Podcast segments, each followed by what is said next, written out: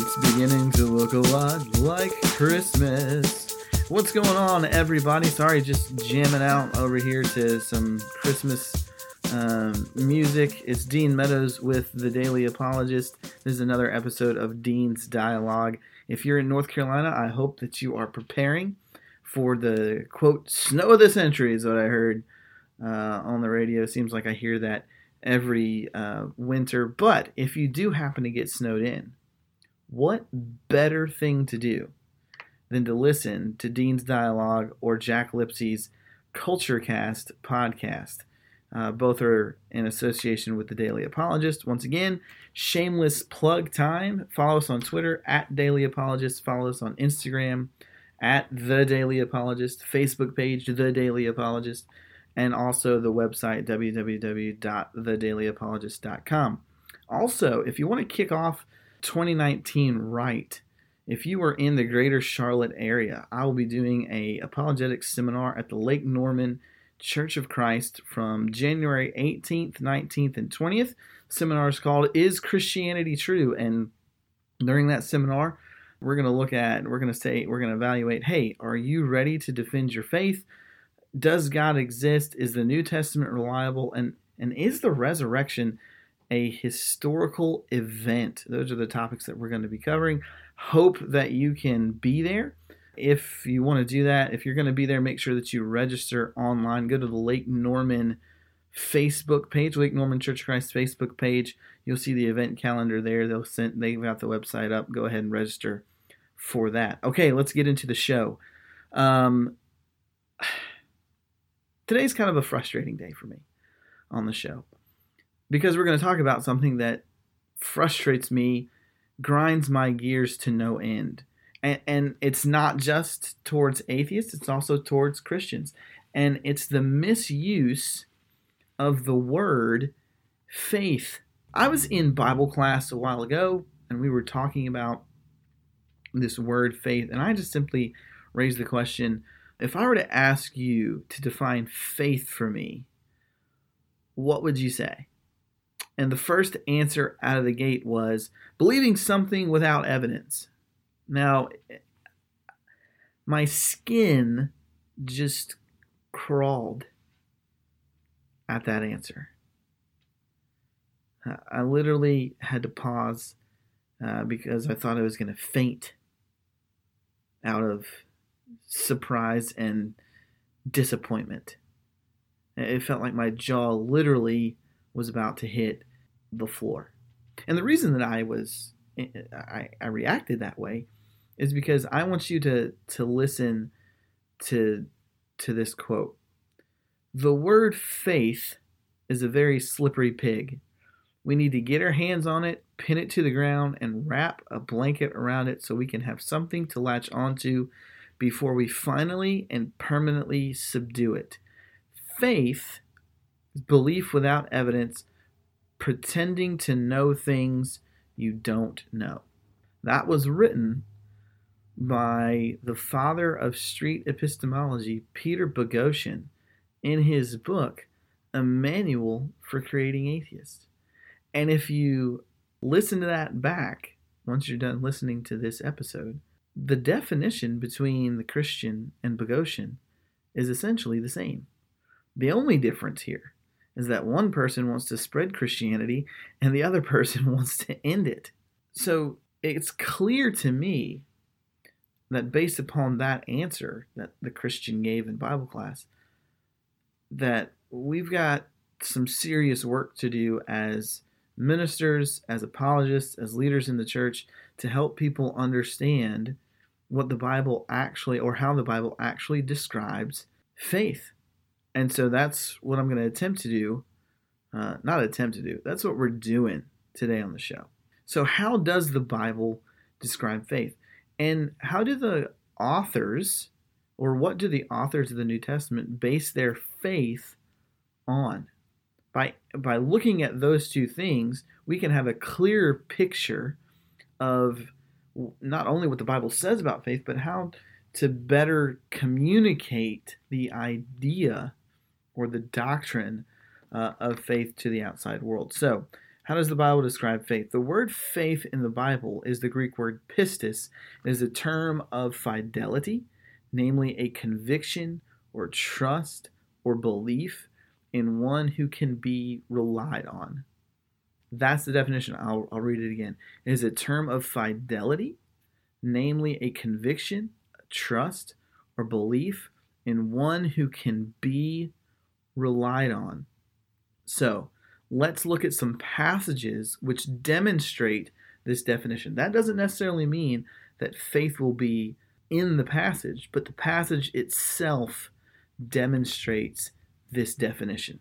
All right, so if you have your Bible with you or you're on your mobile app and you're not driving, go ahead and go to Luke chapter 1. Notice what Luke says here.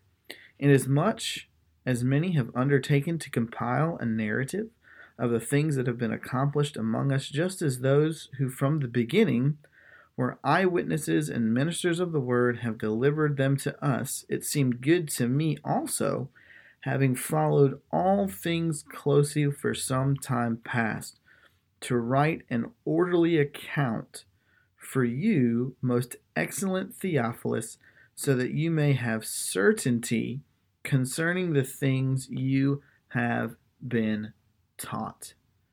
Notice what Luke is saying to this uh, recipient, Theophilus, which literally means lover of God. He's talking about an orderly account on the basis of what eyewitnesses have said and what eyewitnesses have preached. Why? So that the person who receives it, Theophilus, can have certainty about the things that he has been taught. Notice what Luke doesn't say. Luke doesn't say, well, you know what, there, old Theo, I never saw this guy named Jesus, but I'll believe him even though I got no evidence. He doesn't say to Theophilus, oh, just come on, man, just take the blind leap of faith with me. That's not what he does. He appeals to what has been not just preached, but what also people who were closest to Jesus believed that they saw. He's appealing to eyewitness testimony in the first century. So that's how Luke writes it. Let's go to 1 Corinthians 15 3 through 8. If you have your Bible, I'm steadily uh, turning over to that section. And this is obviously one of the most famous sections in 1 Corinthians, definitely uh, has been used in circles of apologetics. Now, notice what he says in verse 3 through 8. For, this is Paul writing to the Corinthian church. For I delivered to you as of first importance what I also received that Christ died for our sins in accordance with the scriptures, for scriptures that he was buried, that he was raised on the third day in accordance with the scriptures, and that he appeared to Cephas, then to the twelve. Then he appeared to more than 500 brothers at one time, and most of whom are still alive, though some have fallen asleep. Then he appeared to James, then to all the apostles. Last of all, as to one untimely born, he appeared to me. So notice how Paul, you know, delivers this.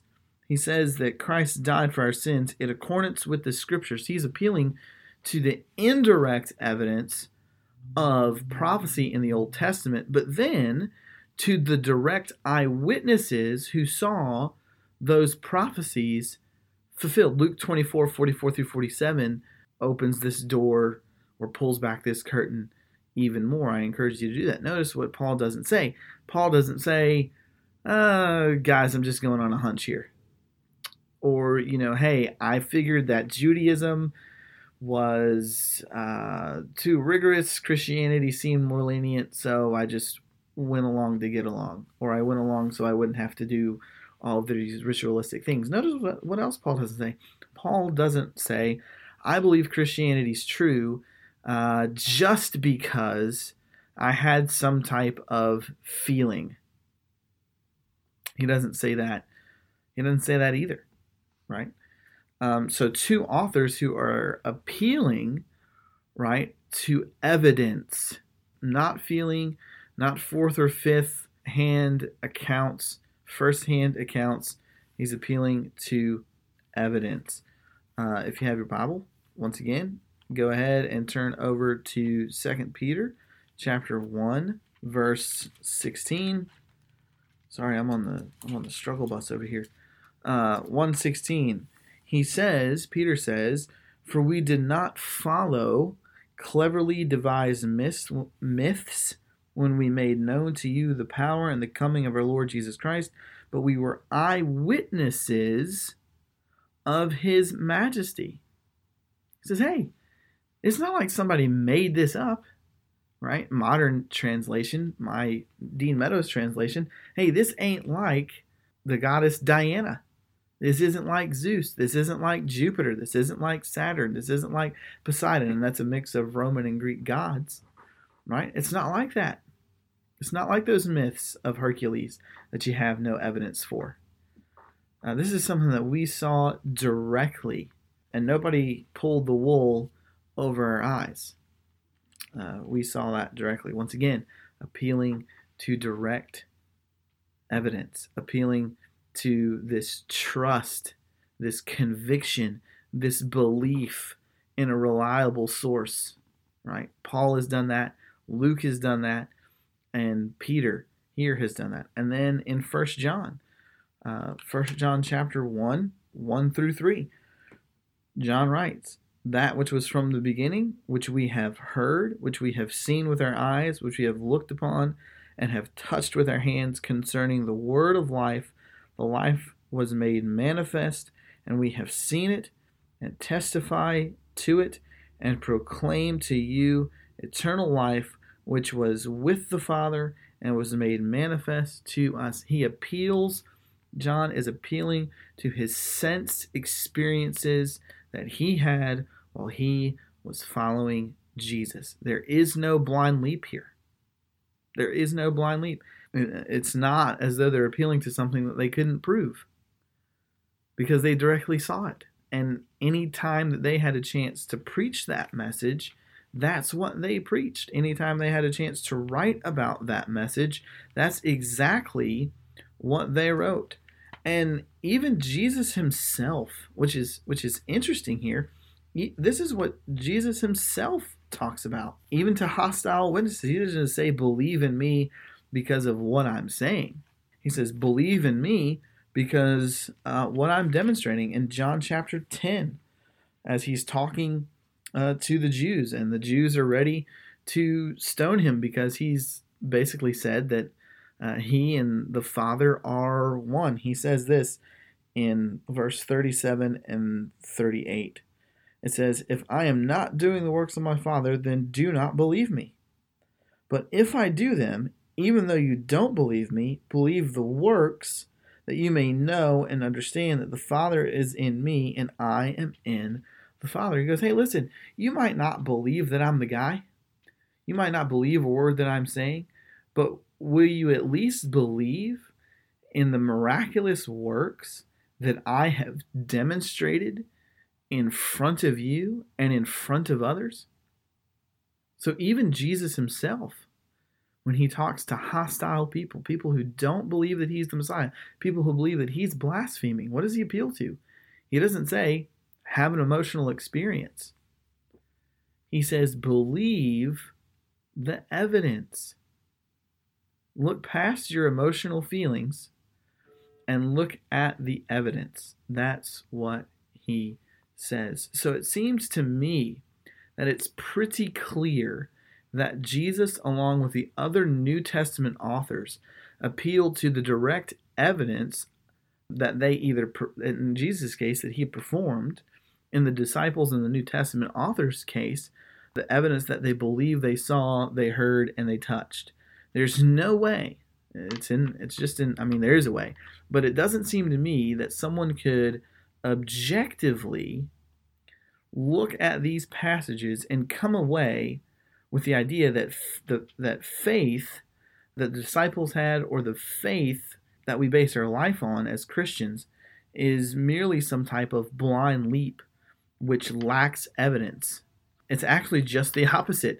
The disciples demonstrate, and the New Testament authors demonstrate, a faith that is grounded in the belief or is grounded in verifiable evidence that was demonstrated in front of them.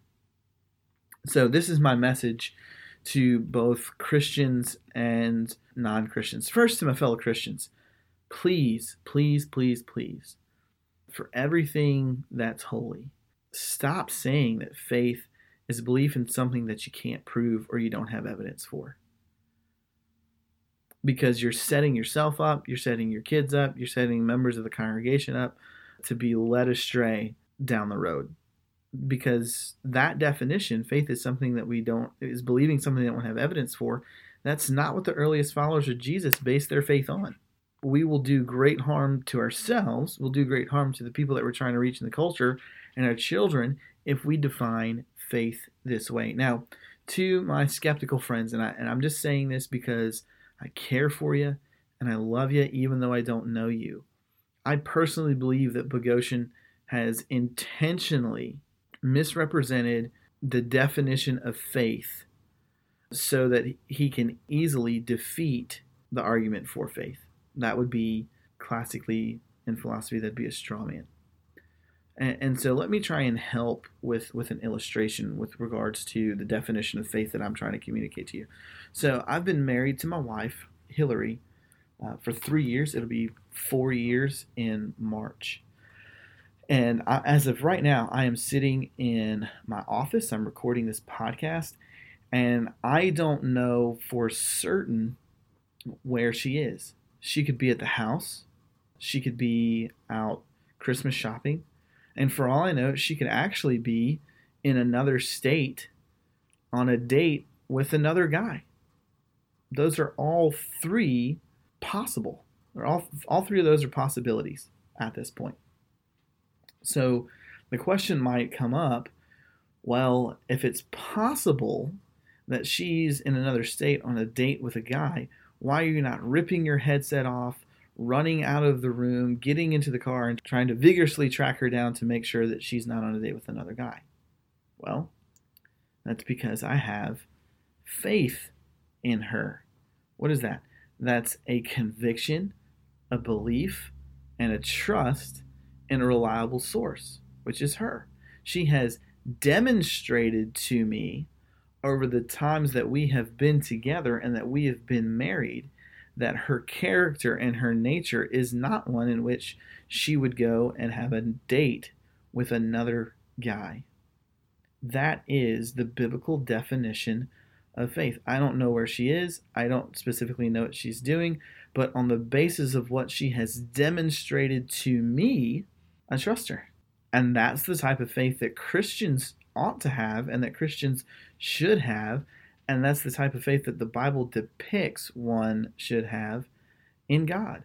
That although I don't physically see him face to face, I have a confidence, a belief, and a trust in him on the basis of the evidence that has been demonstrated and that can be demonstrated with arguments like the Kalam argument, fine tuning argument, reliability of the New Testament scriptures, the historical case for the resurrection, the possibility of God providentially intervening in people's lives, answered prayer, right?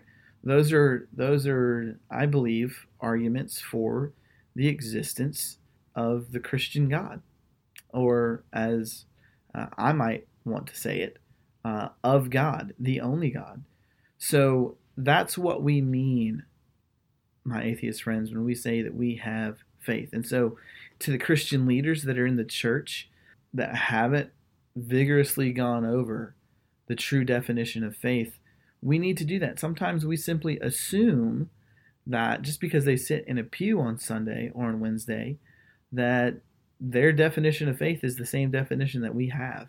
And more likely than not, and I know I'm being cynical here, more likely than not, it's probably not the same. And so we need to do a better job of equipping people in our congregations about the true definition of faith. And that also goes to the point that I'd like to make is that just because Christians may have an incorrect definition of faith, it does nothing to indicate that the Bible's definition of faith is wrong.